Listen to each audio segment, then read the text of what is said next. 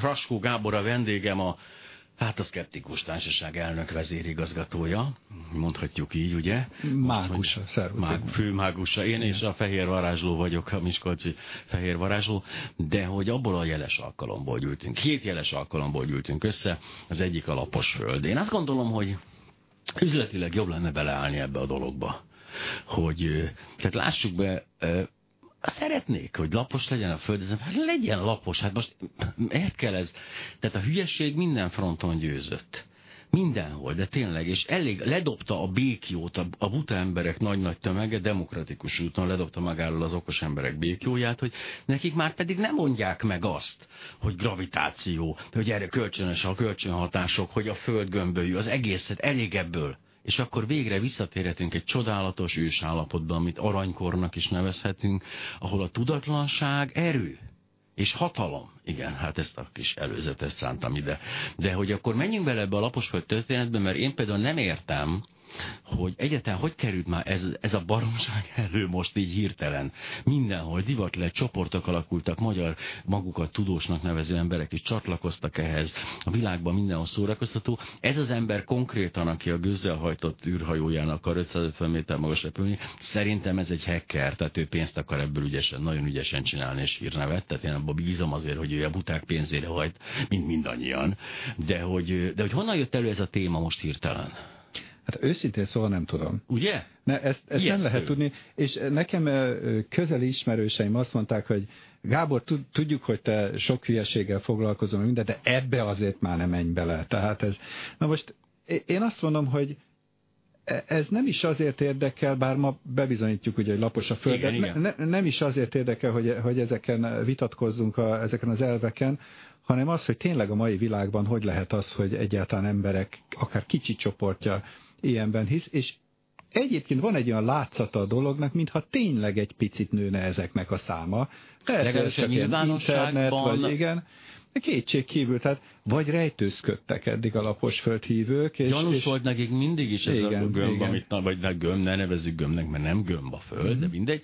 Tehát egy kicsit gyanús volt, de most végre megerősítést kaptak.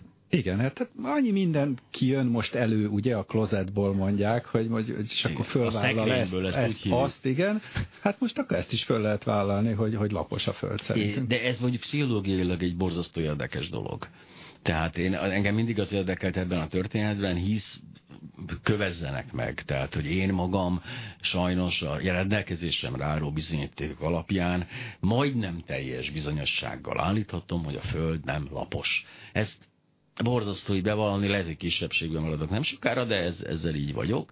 De hogy pszichológilag borzasztóan érdekes az a folyamat, hogy én birtokában vagyok egy titkos tudásnak, ezáltal több vagyok a többieknél, és ez a tudás viszont így átformál engem, tehát de lehetnek ezek a gyíkemberek, lehetnek ezek akár a politikai rész, a világméretű zsidó összeesküvés, tehát ide a teljes betegségig el lehet menni ebben a történetben, de hogy ezáltal a tudás által én ugye nyilvánvalóan felülemelkedek ezeken, akik azt mondják, hogy a föld nem lapos, és ezáltal egy olyan személyiség torzuláson esnek át ezek az emberek, olyan fajta beszűkülést látok rajtuk, ami már azt gondolom, hogy már a mentális betegség határát súrolja néhány esetben. Hát szerintem is röviden.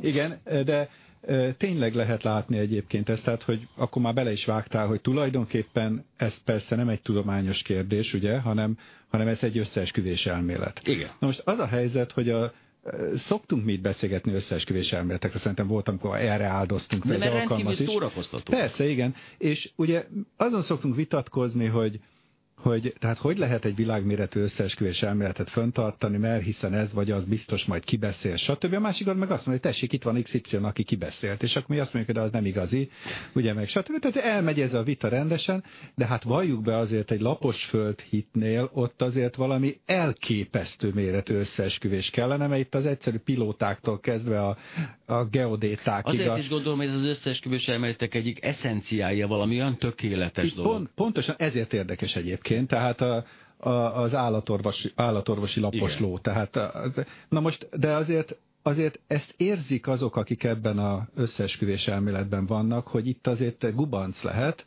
és azért én azt látom, hogy ők azt tételezik fel, hogy igazából erről csak nagyon kevés ember tud, csak azok mindent befolyásolnak. Tehát az, aki a GPS dolgokkal foglalkozik és gyártja a GPS eszközöket, az lehet, hogy abszolút hisz a dologban, de már a nem tudom milyen GPS dolgokat manipulálták, és azért nem jön rá. Aki távcsővel néz valamit, és nézi a horizonton, hogy mi jelenik meg, vagy nem, az lehet, hogy teljesen jó szándékúan gondolja azt, hogy a Föld gömbölyű, de hát a lencsék csiszolásánál van az egész ugye meghekkelve már, és így próbálják ezt egy kis körre leszűkíteni, persze még mindig hatalmas lenne, de ezzel próbálják magyarázni. Egyik kedvencem az, hogy van egy híres, a mai nemzetközi öveges professzornak nevezhető valaki, a Neil deGrasse Tyson, aki egy amerikai tudomány népszerűsítő, nagyon jól megy most neki, és azt mondják, hogy szerintük lehet, hogy ő komolyan gondolja azokat a dolgokat, amikről beszél, de hát ő is meg van vezetve. Tehát ugye olyasmit tanítottak neki, meg olyan információkhoz jut, tehát lehet, hogy jó hiszemű, de hát szerencsétlen ugye meg van vezetve. Én nekem az az állandó kételjem ezzel kapcsolatban, hogy mit csináljon egy józan ember, vagy mit csináljon a tudós. Tehát ilyen helyzetben mit csináljon a tudós. Ugye ezek a laposföldhívők, a gyíkemberhívők, a nem tudom micsodánk mindig azt mondják, de igen, várja, nyilvános vitát akarunk, ennek leveljünk vitatkozni. Abban a pillanatban, ugye, hogyha egy tudós elkezd velük vitatkozni, akkor azonnal felrántja őket a saját szintjére, és akkor úgy tűnik, mint a két álláspont lenne a tudományban. Az egyik azt mondja, hogy lapos a föld, a másik nem. Én ilyenkor azt mondom, el kell zárkózni. Tehát egy ilyen nyilvános tévévitáttal el kell zárkózni. Én magam részéről is, én például, ha valakivel nem találkoztam még élő laposföldhívővel, de másokkal igen már, én rendkívül szórakozom, és meghallgatom, és azt mondom, hát ez egészen döbbenetes, és tovább megyek, egyszerűen nem pazarlok energiát erre a dologra. Tehát mi a jó stratégia egy esetben? Mit lehet csinálni? Nekünk ugye a szkeptikus társaságban volt egy nagyon komoly ilyen vitánk úgymond a tudományos közösséggel, amikor mi ezt az egészet elkezdtük, pont olyan érvek alapján, amit mondasz, hogy nem szabad ezeknek ugye hitelt adni azzal, hogy mert ha már vitatkozunk róla, akkor már magunkhoz emeljük őket. Na most nekünk akkor volt egy komoly érvünk, hogy ne viccelj, hát már az összes TV reklámból, meg mindenhol ezt látjuk, itt nem arról van szó, hogy fölemeljük őket, hanem legalább egy picit megpróbáljuk megszólaltatni a tudomány érveit is. Na most konkrétan például a laposföld elméletnél itt nincs meg az a hírérték, tehát amit most mi csinálunk, tulajdonképpen az egy nagyon rossz dolog, mert tényleg nem kellene erről beszélni és vitatkozni, de én meg azt mondom, hogy egyrészt nekem tényleg ez egy olyan lehetőség, hogy az ilyen emberek, akik általában hisznek összeesküvés elméletekben, vagy ilyen hamis dolgokban, azokkal, hogyha elkezdek fölhozni egy témát, hogy de nézd meg ebben az esetben is, most nem akarok említeni semmit, tehát például a homeopátiát sem, de hogyha azzal példálóznék, mint az áltudományok quintesszenciája, akkor rögtön a vita partnereim fele az fölhorkan, mert ők szedik a homeopátiás szereket, és akkor már nem tudok beszélni a racionálisan dolgokról. Viszont azért föltételezem, hogy például, hogyha összeesküvés elméletek mechanizmusáról, meg a hitek mechanizmusáról a laposföld elmélettel kapcsolatban beszélek, és bemutatom, hogy ez hogy működik, és lám azért még mindig lesznek emberek, akik ezt elhiszik, akkor valószínűleg racionálisan tudok erről beszélni az emberek nagy többségével. Ja. Ez az egyik dolog, a másik pedig az, hogy hiszed vagy nem hiszed, amikor jönnek az érvekkel, hogy ez bizonyít, az bizonyít, stb. Akkor hát egyrészt az ember biztos benne, hogy elnéztek valamit, zömében azért meg is tudod mondani, hogy hol hibáznak, de azért van egy jó rész, amikor nem triviális. Hát én nem vagyok fizikus, vagy nem vagyok csillagász, stb. Nem triviális, és akkor tulajdonképpen letesztelhetem magamat, hogy megtalálom-e a hibát, és akkor utána kell olvasnom, csillagászati vagy fizikai dolgokat kell olvasgatnom, és új dolgokat tanulok, és még akár meg is köszönhetem nekik. Igen, hát a mi szempontunkban persze van ennek előnye, de hogy én azt gondolom, hogy abból a szempontból is lehet előnye, ugye azért is csodálatos a lapos föld összeesküvés, mert hogy itt még azért azok az emberek, akik a homeopátiát elfogadják, a nem tudom mi 10 dolgot elfogadnak, itt azért azt mondja, na jó, azért ez már túlzás. Tehát, hogy itt egy picit lehet egy kicsit azt a dolgot népszerűsíteni, amit tudománynak hívnak, mert ez legalább annyira triviális és annyira szórakoztató dolog, hogy azért az ember, hogyha nem akarja tényleg, hogy nyilvánosan hülyének nézzék, akkor azért nem nagyon áll elő azzal, hogyha, és ebből amikor keres elég sok pénzt, akkor azért nem áll elő ezzel, hogy még egy homeopátia mellett kiállhat bárki, tulajdonképpen azzal nem csinál magából bohócot, csak egy szűk kör előtt. A lapos földelméletekkel azok már azért egy jóval szélesebb kör előtt, hogy is mondjam, hát mosolygást váltanak ki az emberekből, mert hogy ugye hát azért az emberek úgy azért néztek tévét már, meg ugye azért, hogy is mondjam, tehát igen, tehát ott azért megmosolyogják egy picit, úgyhogy ez azért egy kicsit az álláspontjukat gyengíti. Ennek ellenére ugye ilyenkor mi történik, ugye összezár a várvédők pszichózise kialakul, összezár egy kemény mag, laposföld hívő kemény mag, nemzetközileg kiépíti kapcsolataikat, és a kérdésem persze az, hogy miért zavar az minket, hogy Magyarországon és a világon él pár száz ember, akinek meggyőződés, hogy lapos a föld, miközben ugye tudjuk, hogy komplett országok vannak, ahol nem taníthatják az evolúciót, és komplett országok vannak, ahol én nem vagyok benne biztos abban, hogy ez a nap körül kering a föld dolgot, azért úgy nagyon súlykolják általános iskolában. Persze, tehát én is ezt mondom, hogy igazából ezen aggódni nem kell. Majdnem minden más összeesküvés elméletnél azért már néha fölmerül, hogy egy-egy döntéshozó pozícióban levő politikus vagy ilyen fontos ember is hisz benne, és ott már azért lehet aggódni. De a laposföld elméletnél én azért nem hiszek, hogy ilyen létezik. Tehát azért ez nagyon-nagyon optimista dolog. Akkor ők még nem jöttek elő a szekrényből. Igen. Tehát... éppen ezért gondolom, hogy ez nem olyan fontos, de szerintem itt a beszélgetés további részében just is rá foglak téged venni majd arra, hogy akkor nézzük meg, hogy lapos-e a föld tényleg, és hogy ezen keresztül hogy lehet bemutatni azt, hogy ez a gondolkodástípus hogy különbözik a tudományostól. Igen, engem borzasztóan érdekel ez a történet, hisz tapasztalatém alapján sajnos el kell, hogy mondjam, hogy ha most magamra hagyatkoznék, tehát nem olvastam volna soha újságot és könyvet és semmit, és hogy élnék a dolgon, akkor nekem tökéletesen oké lenne, hogy lapos a föld, hiszen járok, sose kell, ha nem hegyre megyek, nem kell fölfele mennem, sose érzem azt a jelenséget, hogy lefelé kell mennem. Tehát igen, tehát abszolút tapasztalataim alapján egyértelműen a föld az bizony lapos. Így van, tehát a naív, és ezt most nem pejoratív módon mondom, tehát a naív szemléletbe természetesen az illik bele, hogy a föld lapos.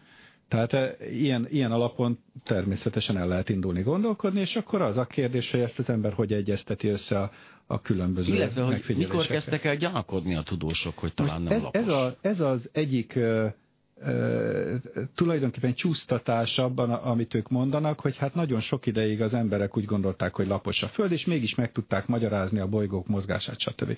Most ez nem igaz. Nem tehát az az igazság, hogy a föld gömbölyűségébe vetett hit, az igen régi, tehát több mint 2000 éves, és a lapos föld hit az csak úgy mindig ott volt valahol, de igazából aki foglalkozott azzal, hogy meg kellett magyarázni azt, hogy a csillagok, a nap, hogy megy, azok tehát merőben logikai úton már szerintem 3000 évvel ezelőtt is fölvázolták azt, hogy a gömb alakúnak kell lenni a Földnek, és aztán utána nem sokkal később már olyan méréseket is, hogy a póznák, árnyékok, stb.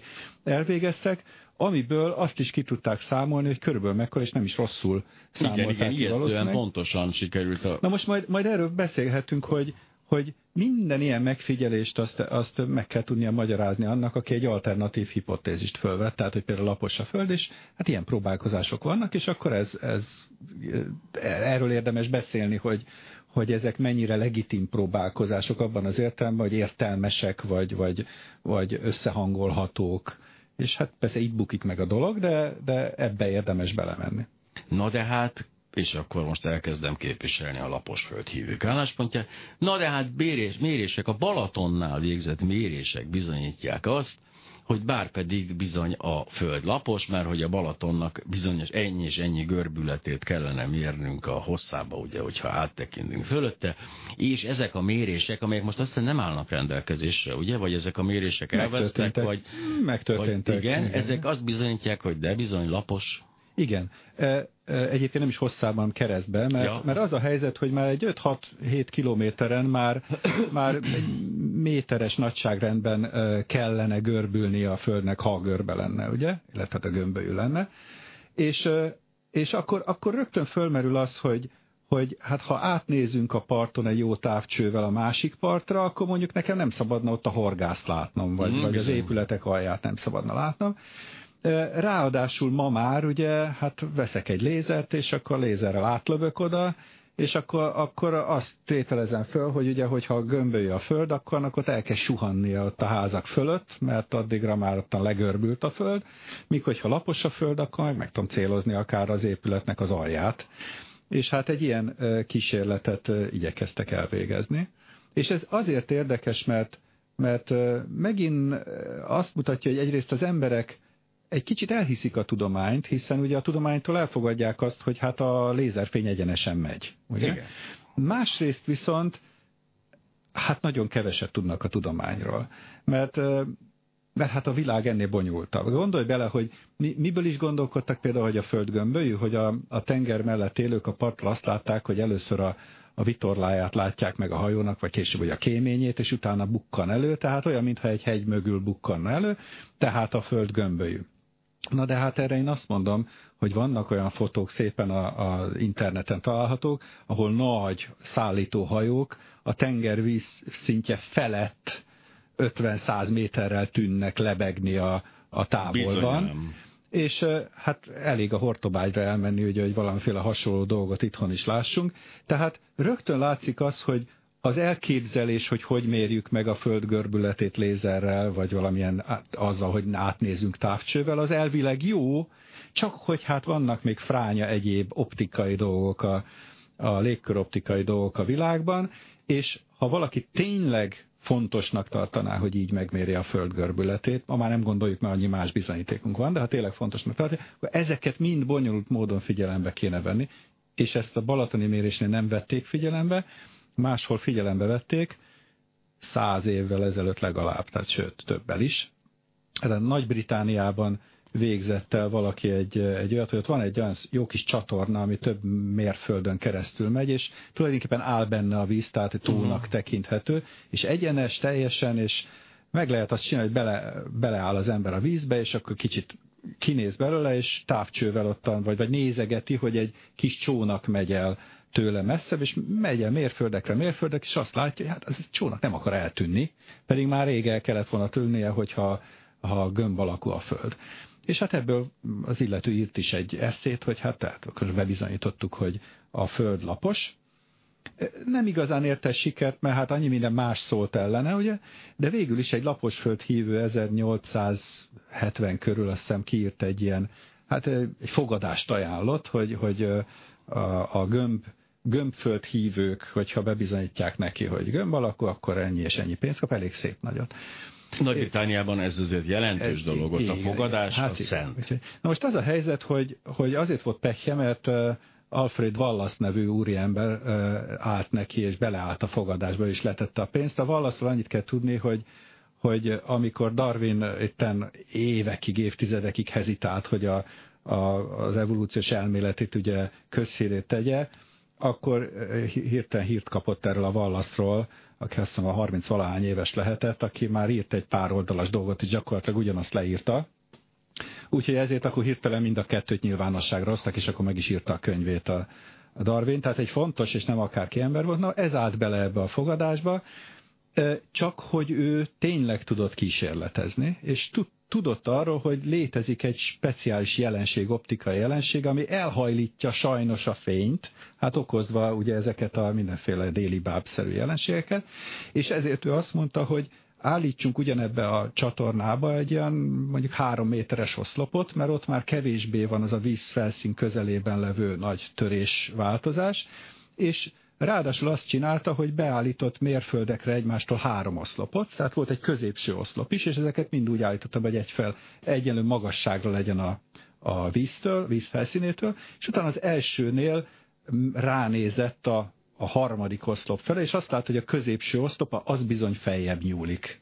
Tehát egy jó méterrel feljebb nyúlt, és ebből látszott, hogy ott egy huplia van ugye a Földnek, tehát hogy, hogy a Föld gömbölyű. Na most mi is ez az optikai dolog? Ez nagyon érdekes, hogy a levegő rétegződése miatt, ahogy ugye lefele úgymond sűrűsödik a levegő, meg egyéb hatások, miatt a levegő törésmutatója változik, a optikai törésmutatója, tehát hogy töri a fényt, az változik a magassággal, és ez pont olyan irányba változik, ami a lapos földhívőknek segít, úgymond becsapódni, hogy úgy, mert hogy akár nagy távolságokon is, hogyha elnéz, akkor a fény szinte majdnem pontosan követi a Föld görbületét, kevésbé, de a lényeg az, hogy az a pont, amit legtávolabbra látunk, amit horizontnak nevezünk, az távolabb van, mintha egyszerűen csak egy körzővel meghúznánk, hogy hol érintjük a Földet, és bizonyos körülmények közt tényleg úgy tűnik, mintha nagyon messze ellátnánk,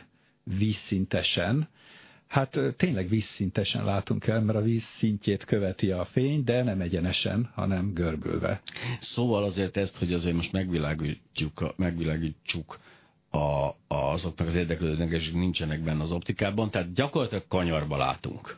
Kanyarban látunk, de erre van egy másik érdekes jelenség, amit azt hiszem azért talán többen ismernek, amikor napi egyenlőség van, akkor azt tételezzük fel, hogy a nappal és az éjjel hossza ugyanannyi, ugye? Pontosan. Na de hát ez mit jelent, ugye azt, hogy a nap mennyit van fönn meg lent, lehet kérdés az, hogy a napkorong teteje vagy alja, tehát itt már azért lehet érdekességről beszélni, de kiderül, hogy egy talán 5 perccel vagy mennyi hosszabb a nappal már ilyenkor, mert mielőtt igazából most én nem tudom miért a halálbolygó jutott eszembe, hogy a Tatooine-t kerüli meg, és mikor kerül, ugye... A halálcsillag. Halálcsillag, igen, hogy, ugye, hogy akkor mikor kerül látótávolságba. Tehát még mögötte van a bolygó görbületének, de azért, mert légköre van a bolygónak, egy kicsit megkerüli, tehát már a halálcsillagot azelőtt lehet látni, mielőtt tulajdonképpen egyenes lőtávolságban érne.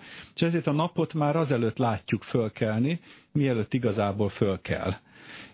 Na, tehát ott is ugyanez a dolog történik. Hát itt igazából arról van szó, hogy naívan fotelben le lehet ülni, megtervezni egy kísérletet, de amikor valódi kísérletet végzünk el, akkor azért a tudomány nagyon sok dolgát kell áttekinteni, hogy is lehet jó az a kísérlet, hogy kalibrálom a kísérletet. Nehéz dolog ez a tudomány, bár mondjuk baromi egyszerű is néha, de mégis lássuk, azért vannak buktatói. Amiről beszélünk, és ami engem borzasztóan izgat, azért mégiscsak inkább az, hogy mit tud bizonyítani ez az ember, aki mondjuk, tegyük azt, nem gőz, tök mindegy, fölmegy 550 méter magasra. Azért lássuk be, csak azért mondtam a kékest a hallgatóknak, hogy olyan fele olyan magasra, vagy a kékes, ők most fölmenek a kékesre, akkor pont olyan körbe azt fogják látni nagyjából, mint ő, hogy mit lehet bizonyítani azzal, hogyha felmegyünk 550 méter magasra, és körbenézünk. Hát ezt a hapsit nem értem, őszintén szóval. És szerintem ő hát egy médiaheket nyom, felmegy egy lapos földhívő, fölmegy, és mit lát, hogy lapos a föld? Mert lapos, onnantól még lapos. Hát onnantól még lapos, persze, mert különben is hogy definiált, hogy lapos. Tehát, lapos. Volt talán egy videóját láttam az egyik főszervezőnek, aki most a világkonferenciát rendezte, a lapos föld világkonferenciát. Na, de menő, és erről nem is hát voltam. A földgömb minden pontjáról érkeztek a lapos föld hívők, hogy viccelődjek egy kicsit.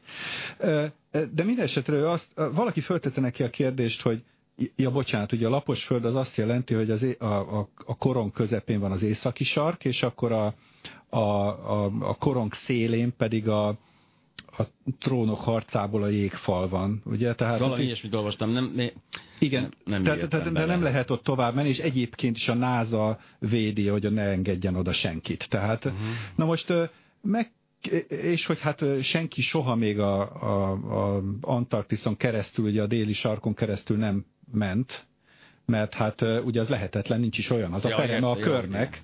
Nem, mintha lett volna azért ilyen. Nem, azok mind olyan érintőlegesen mentek, de nem igazán körül. És megkérdezték, hogy mi lenne, hogyha téged fölvinnénk egy repülővel, és így keresztül repülnénk. Ugye?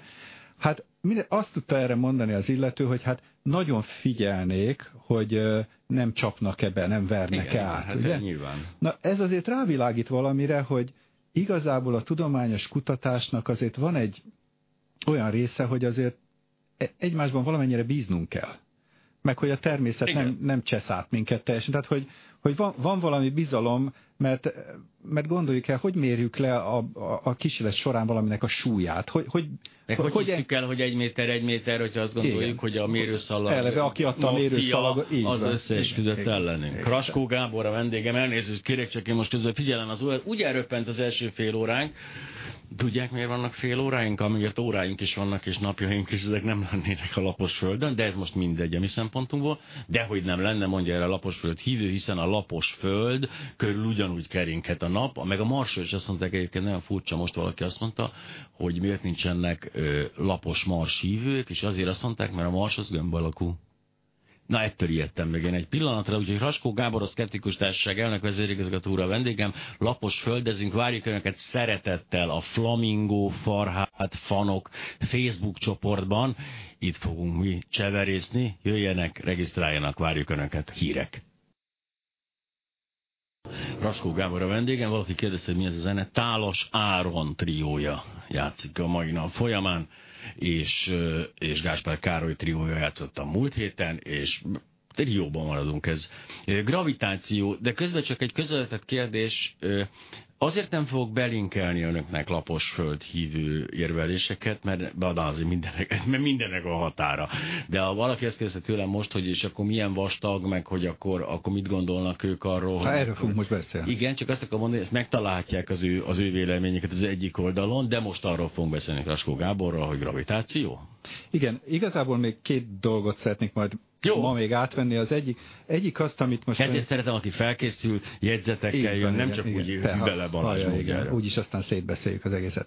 Tehát az egyik az, amit úgy nevezünk, hogy széttartó vagy diverges gondolkodás, tehát hogy ezeknek a laposföld hívőknek ugye meg kell tudni azért magyarázni egy csomó dolgot, ami hát nyilvánvaló akkor, ha gömb alakú földben gondolkodunk, nekik meg kell magyarázni hát a napfelkeltétől a mindenféle dolgokig, és ők igyekeznek hát különböző minőségű magyarázatokat adni, és az egyik fontos dolog, hogy ha még sikerül is valamiféle jó magyarázatot adni, akkor is ezek a magyarázat darabok nem fognak egymással összepasszolni. Tehát az egyik tulajdonképpen ellentétben van a másikkal, tehát olyan elméleteket építenek, amik még csak növelik a bizonytalanságunkat, mert egymással is ellentétesek, a tudomány meg inkább egy összetartó jellegű, minél kevesebb dologból akarja megmagyarázni dolgokat, és a másik, amiről még beszélni szeretnék majd, az hogy aztán végül is kénytelenek eljutni a tagadásig. Tehát bizonyos dolgok tagadása, egyszerűen nem vesznek tudomást dolgokról. De nézzük először ezt a divergens gondolkodást, tehát például a gravitáció esetében, ugye, hogy is néz neki arról, azt kérdezte itt valaki a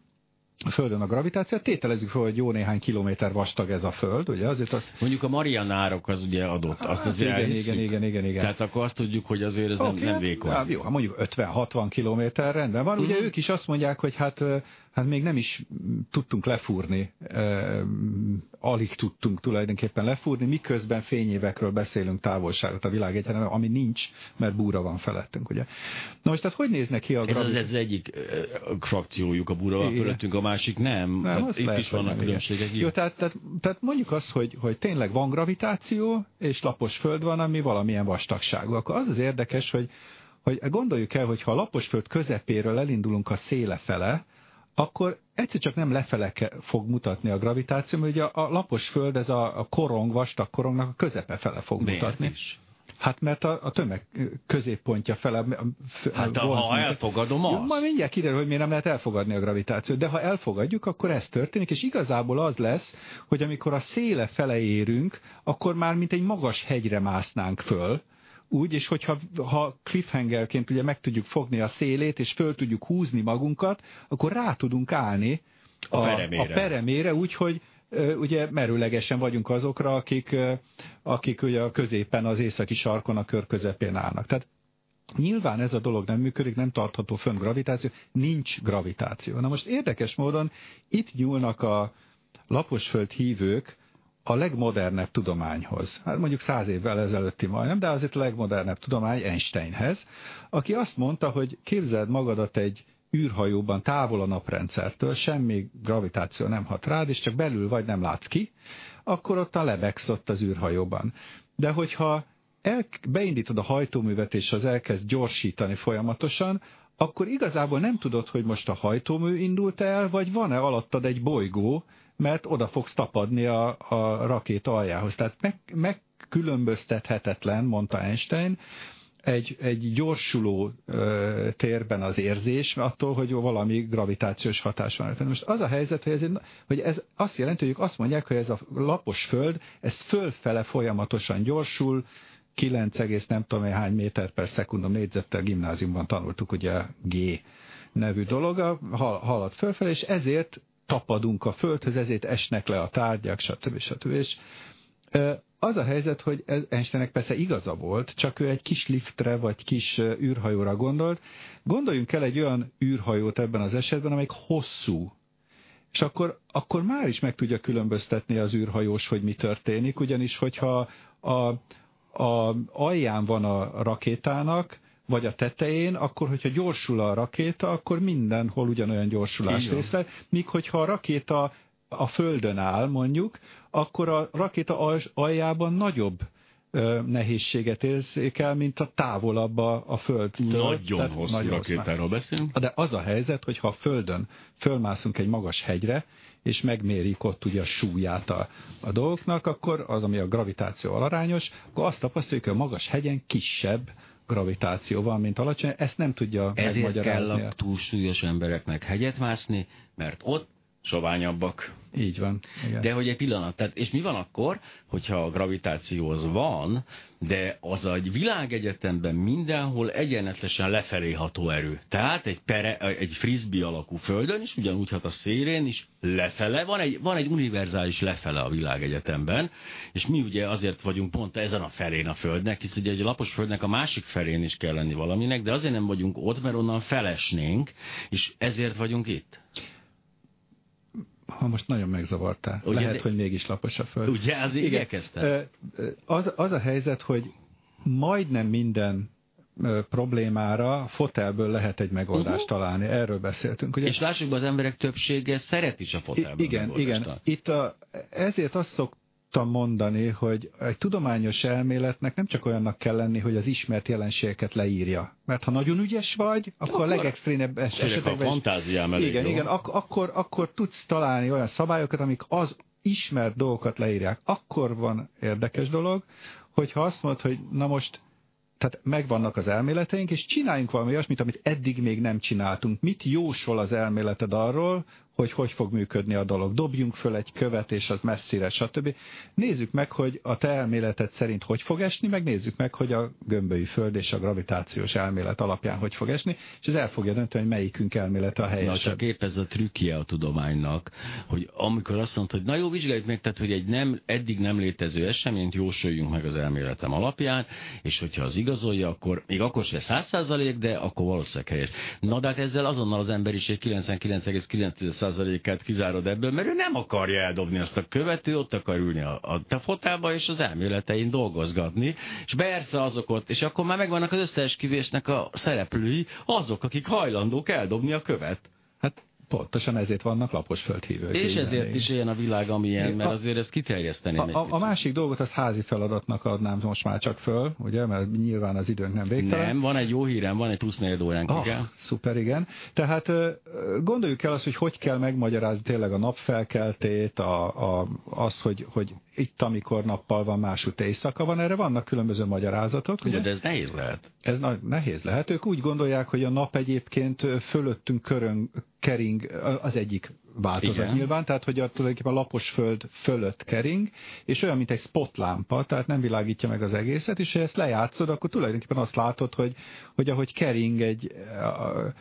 A fölöttünk, akkor tulajdonképpen azért az különböző dolgait világítja meg a Földnek, de hát azért, hogyha lemész a részletekbe, mert ugye az, hogy a nap körül keringünk mi, vagy egyébként tök mindegy, ilyen értelemben a Föld központú világnézet is elég jól írja le a dolgokat, ugye a nappalok változását, tehát abban Ezek elég jól leírják pontosan, hogy ez hogy történik, hogy változnak a nappalokhoz, stb. Még ez a spotlámpás bele fog ütközni a legelső ilyen, hát úgymond aprócska problémába, amit viszont könnyedén le tudunk mérni. Aztán ott van a hold. A hold hogy tud működni együtt a nappal, ugye, hogy vannak a napfogyatkozások, a holdfogyatkozások. Egyáltalán, hogyha ott fönt kering a nap, akkor hogy látjuk azt, hogy föl kell a nap a horizontnál.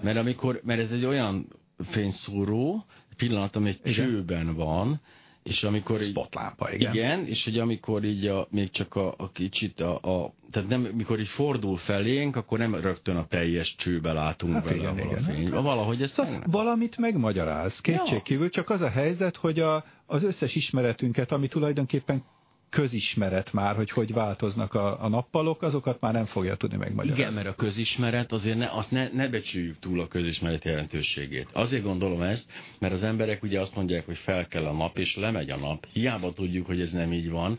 Az emberek nem változnak azért olyan gyorsan, mint azt képzelni szeretnék a tudomány emberei.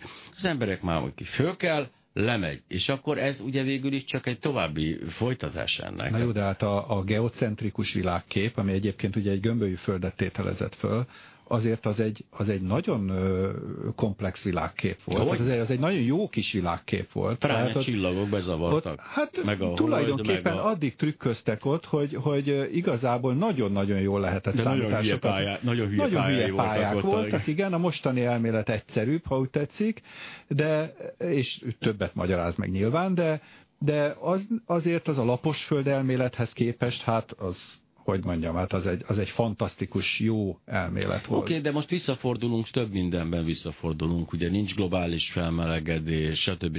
Tehát egy számtalan dologban úgy gondolom, hogy megállt parancsolt a tömegek akarata és a demokrácia a tudománynak, és igenis visszatérünk bizonyos dolgokhoz, amelyek jók neki. Ellaposodott a közélet.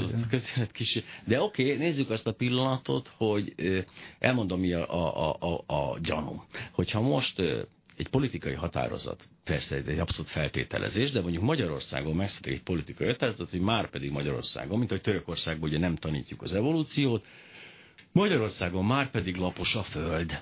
És ezt elkezdenék tanítani általános iskolában, óvodában, kis gyerekversek születnének erről. Nekem mondom, az a szörnyű gyanúm, hogy a tudósok egy része jól felfogott saját érdekéből, beállna mögé, és elkezdenék kidolgozni a globális elméletét a lapos földnek. Tehát elkezdeni ugyanezeket, mint a geocentrikus világkép idejében, ugyanezeket a furcsa bolygó és furcsa csillag és minden pályákat kidolgozni, felépíteni egy elméletet, és egy nemzedék alatt, vagy kettő nemzedék alatt ez a dolog tökéletesen elfogadott lenne, és itt élne Magyarország, és mindenki a lapos, egy-két kivétellel, de mindenki simán elfogadná, és boldogan élne a lapos föld tudatában. Amikor én így, ezt a rádióhallgatóknak mondom, mert nincs az élményük, mint nekem, amikor én így szemben nézlek téged, akkor nem könnyű eldönteni, hogy te ezt most komolyan mondod-e, vagy sem, de én azt mondom, hogy vegyük komolyan a dolgot, tehát... tényleg igaz az, hogyha a legjobb koponyák nekiállnának? De tényleg a legjobb koponyák, és akármilyen okból, lehet, hogy csak azért, mert behódolnak a hatalomnak, lehet, hogy mert valamit csináltak az agyukkal, és innentől kezdve megpróbálják kidolgozni az összes elméletet, hogy a lapos föld működik. A kérdés tényleg az, és ez egy tudományfilozófiai kérdés, hogy akkor tehát lehetne egy ugyanolyan jól működő elméletet csinálni, mint a mostani? Tehát egyszerűen csak arról volt szó, hogy véletlen erre indult el a dolog, és mindenki automatikusan, ugye oktatása miatt, a gyerekversek miatt, stb.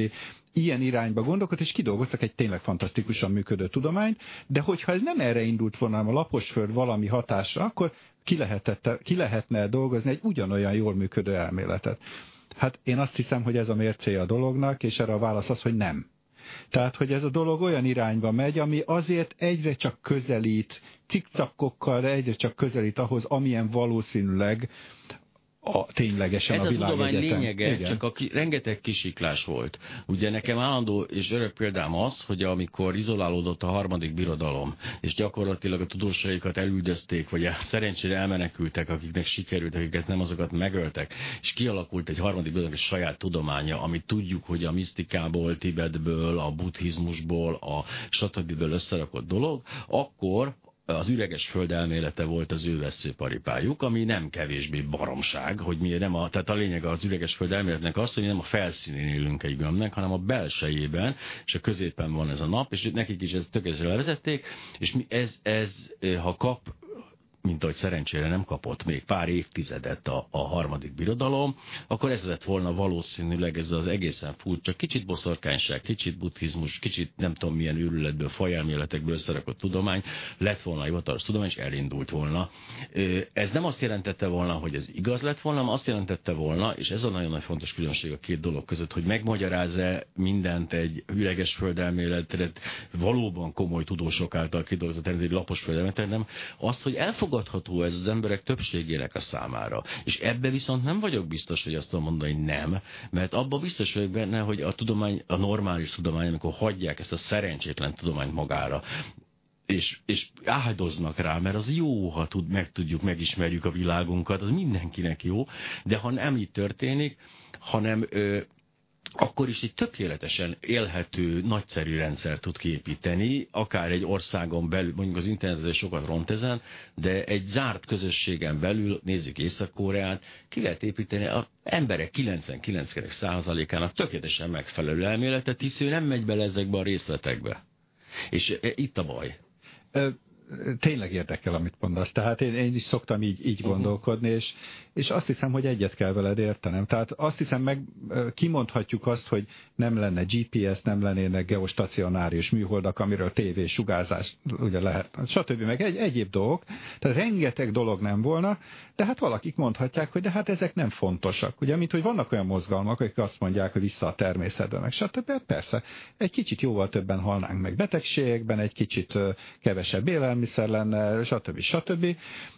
De hát tulajdonképpen valószínűleg társadalom tudna működni. Hát hiszen volt is ilyen. Tehát... Hát egyrészt volt igen. Ilyen, másrészt a trendek, mégis ezt a félelmet erősítik bennem. A trendek egy végtelenül tudományellenes, a tudományt ilyen eszközként kezelő, valamikor nem is tudom hány száz évvel ezelőtti állapotokra emlékeztető dolgok vannak, amikor a eszközsügés elméletek bekerülnek az Egyesült Államok kormányába, de tökéletesen, tehát nem kicsit, és a politikában mindenhol ott vannak és jönnek fel ezek a történetek. Végül is politikai akarat kérdése az, hogy fennmaradjon a tudomány, vagy legyen egyébként elszigetelt ország, majd a norvég tudósok így ott magukba majd tudóskodnak, miközben azt mondja, mondjuk a Közel-Kelet azt mondja, hogy a föld lapos, a nő alacsonyabb rendű, és nem tudom.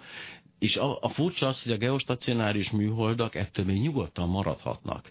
Hisz az, hogy geostacionárius már önmagában 99%-nak nem mond semmit, tehát attól azok a műholdak ugyanúgy működhetnek ott, az tök mindig mit mondunk róluk, hogy azok állnak így fölöttünk pont és sugározzák nekünk a valamelyik trestvényét. De akkor azért ez nem ugyanaz, amit az előbb mondtam, mert az előbb fölvázoltál egy olyan dolgot, hogy ténylegesen a tudomány is belemegy egy ilyen, hát nyilván, vagy hát számomra igen. Nyilvánvalóan vak vágányba, amitől a társadalom még tudna működni, és úgymond koherens hát lenne, ugye? Tehát fellőni nem lehetne ezeket a műholdakat. Nem, igen. Tehát tulajdonképpen működne a társadalom, és hogyha azt nézzük, hogy működik-e a társadalom, az a igazolása annak, hogy milyen elméletek vannak, akkor ezek működő elméletek lennének.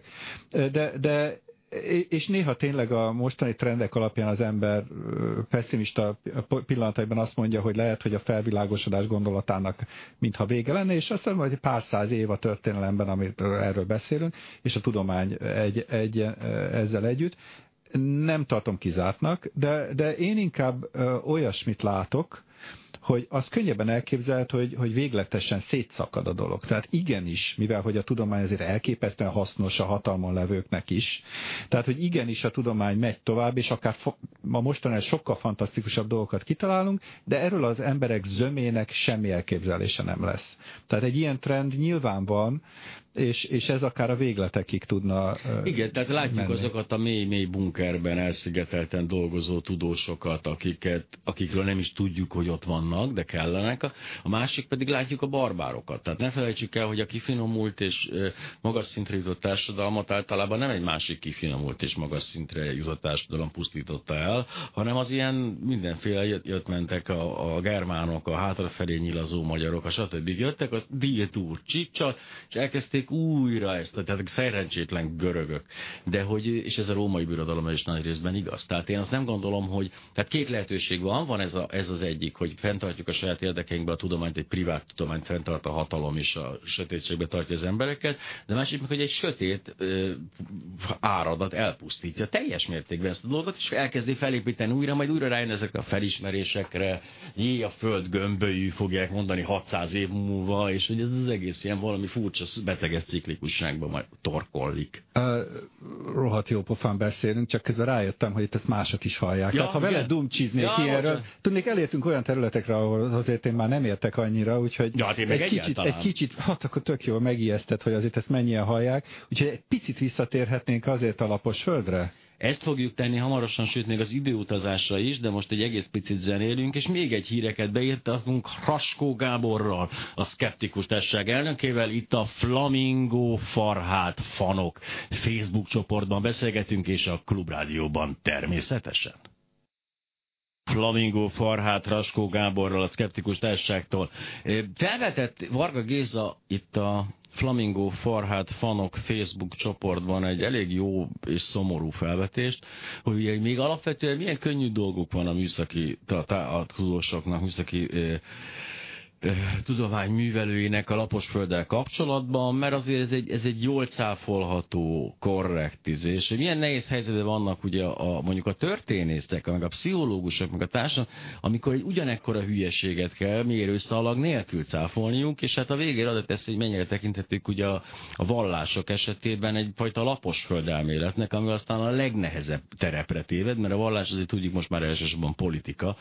És tényleg, ha belegondolok ezekbe a dolgokba, már a közgazdaság ugye az a határterület, ahol már, ami már nem csak matematika, hanem pszichológia és szociológia és matematika, már ott is kész elvéreznek az emberek, jön az udvarortodox gazdaság, és Magyarország jobban teljesít, de nem akarunk politizálni, hanem akkor térjünk vissza és kerekítsük le a lapos földet egy olyan módon, hogy nehogy azt higgyék az emberek, bár azt mondják, gratulálnak hozzá, egy ilyen hülyeségről ennyit tudok beszélni, én bármiről tudok ennyit beszélni, tehát nekem ez egy lényeg, ez a szuperképességem, de hogy nehogy azt higgyék már az emberek, hogy itt nem, közben kerestem a híreket, hogy sikerült-e most ez a kísérlet, de szerintem ez még később lesz sajnos, tehát még nem keltek fel az amerikaiak ahhoz, hogy fölrepüljenek, úgyhogy most nem tudjuk, hogy most ja. Ez mi van. Na tehát a lekerekítést én úgy képzeltem el, hogy beszéltünk arról, ugye, hogy végeznek kísérleteket, de nem túl jól, akkor vannak elméleteik, de azok egymásnak is ellentmondanak, és nem fednek le minden lehetőséget.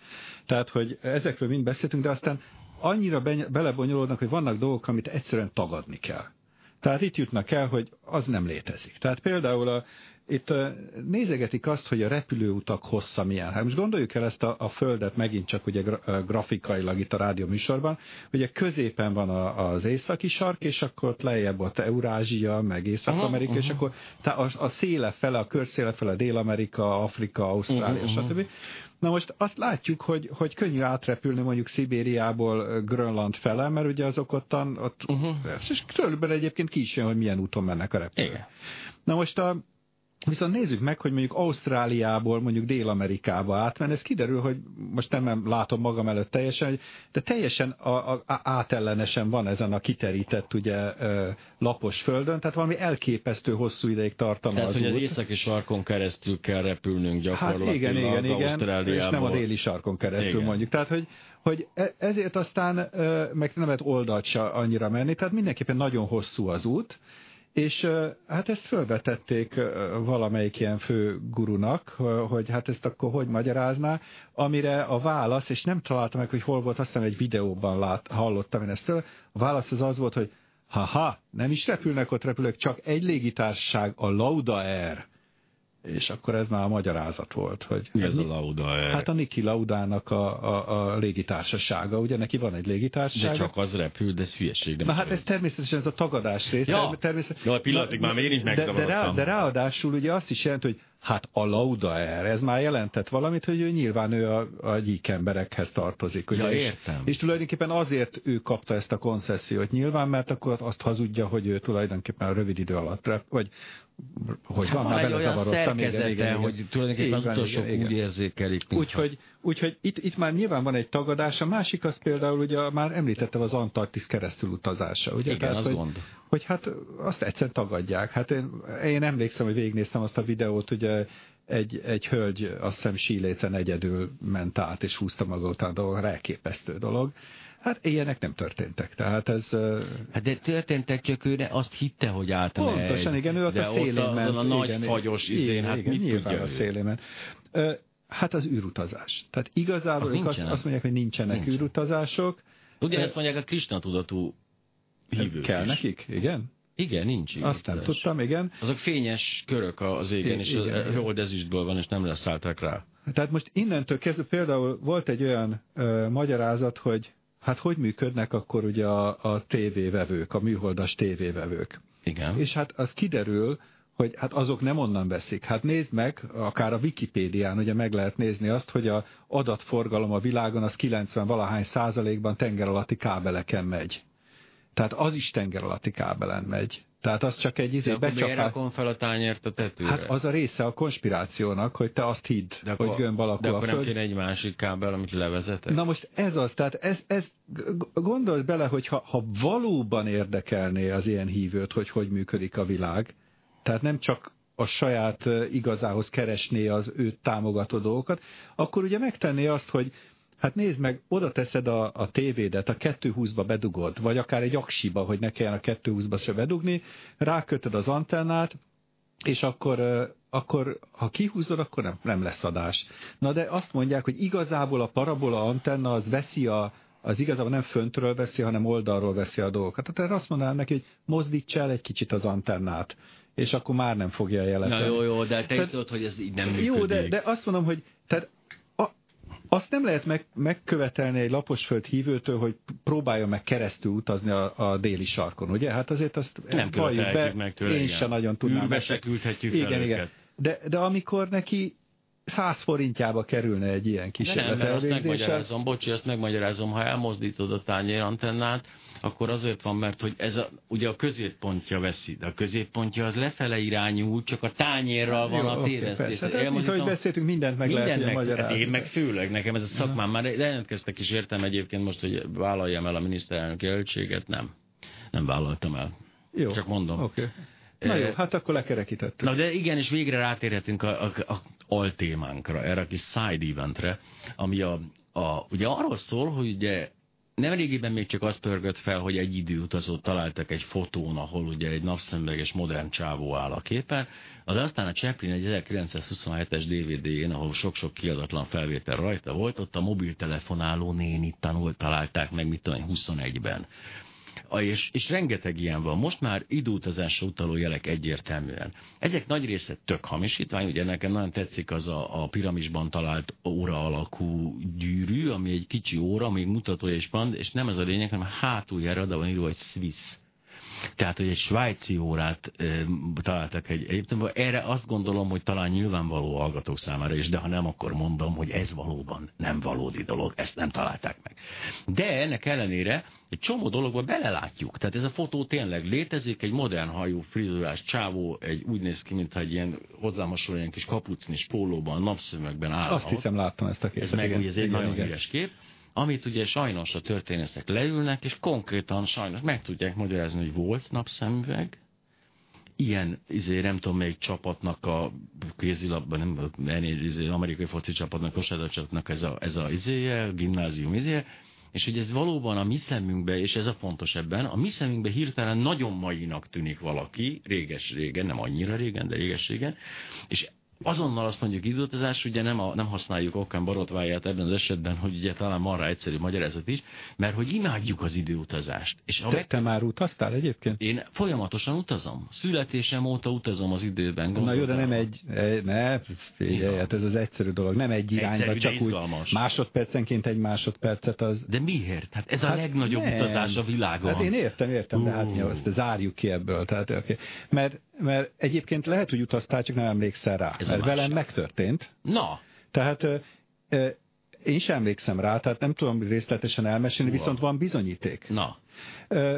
És ez most jutott eszembe, hogy itt felvezetted ezt a témát, mert tényleg elővettem nagyon régi fekete-fehér képeket, és szkennelgettem, hogy hát legyen meg otthon rendesen is, mert papírra nem nézegetünk képeket, ugye? És találtam egyet, valamikor gimnazista koromban Boldogkővár aljára mentünk föl a csapattal, a gimnáziumi osztállyal, és ott üldögélek egy-két haverommal egyetemben a romos kerítésen, üldögélek, és a kezemben mi van? Mi? Mobiltelefon. Hoppá! Aha. Esetleg gondolhatsz cigire is, de valószínűleg nem, az már csak azért is, mert életemben cigihez nem nyúltam, tényleg. Tehát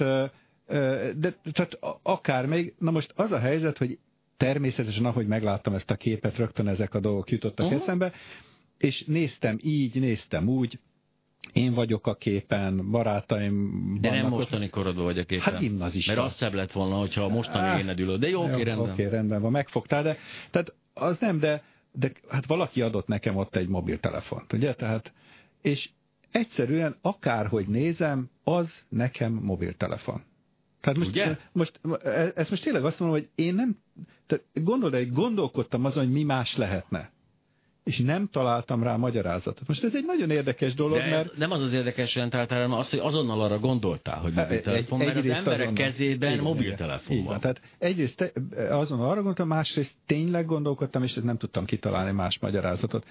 Nyilván az én tréningem, meg a ugye, beállítódásom, hogy én erre akkor azt mondtam, hogy hát akkor nem tudom, hogy mi volt a kezemben. Jaj, ugye? Na ez egy unalmas sztori, valljuk be. Na, baromira, erre nem fog a blik ráugrani. Hát ezt mondom, igen. Tehát itt jön a képbe az, hogy a tudományosan gondolkodó ember az hát rá fogja néha mondani, hát itt ezt most nem tudjuk, hogy mi történik, de hát ebből, hát ez ugye azt mondják, hogy ez nem egy klikvadász cím, ugye? Tehát mi, hát nem mondanám, hogy igen, ezzel annyi Davis hangot. Tehát, de az, hogy a szkeptikus társaság elnökének időutazása egy. Igen. A szkeptikus társaság... És kitörölték a memóriájából. Hát, mert emlékszem rá. Egyszer.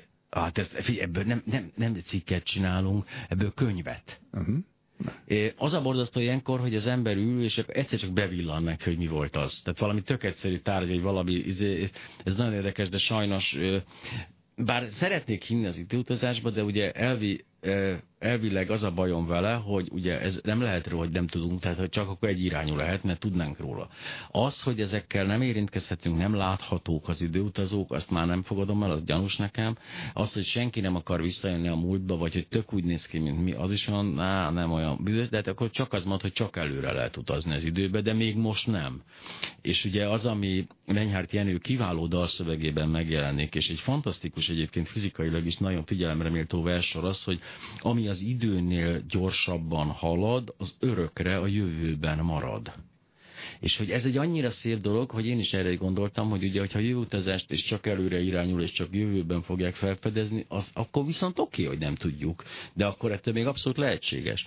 Sőt, egyébként hozzátenném, hogy tudósok foglalkoztak ezzel hozzám, hogy semmi gond az időutazással, mindössze mit kell, hogy egy fekete lyukat hogy kell megberhelnünk, és hogy miket kell benne csinálnunk, de nagy valószínűséggel megoldható lenne ez a szingularitás miatt, hogy ugye ott az idő az egy meglehetősen, hogy is mondjam, oldott állapotba kerül, de hogy mégis folyamatosan bizonyítékot keresünk rá, az azért az igény lenne rá. Tehát azt kell, hogy mondjam. Hát az biztos, hogy szívesen belenyúlkálnánk itt ott a dolgokba. Igen. De ugye akkor aztán itt jönnek a paradoxonok, ugye, hogy visszautazom. Igen, de megölöm a vegyük felmenőmet. Viszont sokkal jobb magyarázatokat találtak ki, mint a lapos földre, mert az a pillanat, hogy időutazás esetén az érkezés pillanatában azonnal ketté válik párhuzamos univerzumokra a jelenünk, az egyikben, az egyik az a mostani, tehát a mi múltunk, a másik pedig egy egészen új időszál elkezdése. Tehát azért ebben látok fantáziát, úgy gondolom. Ezzel szívesebben foglalkozom, te lapos földdel, mert ez szórakoztató. Aha. Úgyhogy... De egy másik része van ezeknek a fényképes dolgoknak, mert azért nekem ez nagyon hasonlít ahhoz, hogy tudod, a Marson látnak marslakókat a NASA, amelyik ugye mindent eltitkol, annak mégiscsak pehesen kiad olyan fotókat mégis, amit nem eléggé jól manipulált meg, és látszanak rajta, hogy kis emberke Igen, tehát imádom ezeket. Na most ezek mind-mind olyan dolgok, amelyek valamilyen értelemben anomáliák, tehát, hogy ugye ott van egy rend azon a képen, abban az elméletben, meg a tapasztalatodban, és akkor beesik valami olyan, amit nem tudsz magyarázni. És itt van akkor az a kép. Ezt elhagyja az agy nekünk. Egyébként nem. Hát nem. De azért is vagyunk egyébként olyan sikeresek, meg jó pofák, hogy ezt nem hagyja az agy. Ilyenkor igen, az a tréning, hogy azt mondod, hogy akkor ez most anomália, ezt nem értjük, de az ember automatikusan ugye elkezdi keresni a megoldást. És szerintem ezek az időutazós dolgok mind ilyenek, ezek a fényképes dolgok. Igen, mert evolúció szempontból ugye azt állítják a pszichológusok, hogy sokkal jobb volt, hogyha a kardfogú tigrisnek néztünk 9-szer egy lomb mozgást, mintha egyszer nem vettük észre a bokorban a kardfogú tigrist, ezért aztán a kardfogú tigrist belelátjuk a lombokba, és ezzel mi jól jártunk hosszú távon, ugyanígy látjuk bele a marsbéli rákot, a kicsi embert, és a háromtagú szaxofon zenekart a kráterben. Egyébként teljesen mindegy, ezek tök jó. Minden esetre, hogy elszaladt az idő? Raskó Gáborral, a Szkeptikus Társaság elnökével beszélgettünk a lapos földről. Arra kérek mindenkit, mert hogy azért látom, hogy ez megmozgatta az embereket. Bezzeg múlt héten a skizofréniáról, meg egy hozzászólás sem született, de a lapos föld, azt tetszik önöknek. Ennek ellenére továbbra sem ígérhetem, hogy hogy beleállunk ebbe a hülyeségbe, bár azért igény lenne rá, és egyébként jobban is járnék vele anyagilag, de azért még nem ígérhetem biztosan. De ha sikerül, akkor megígérem önöknek, az egész Szkeptikus Társaságot befordítom, Kft. Alakítom azt, és ilyen nagyon-nagyon gazdagok leszünk abból, hogy hülyeségeket adunk ki könyvben és más formában. Köszönöm szépen Raskó Gábornak, hogy itt volt.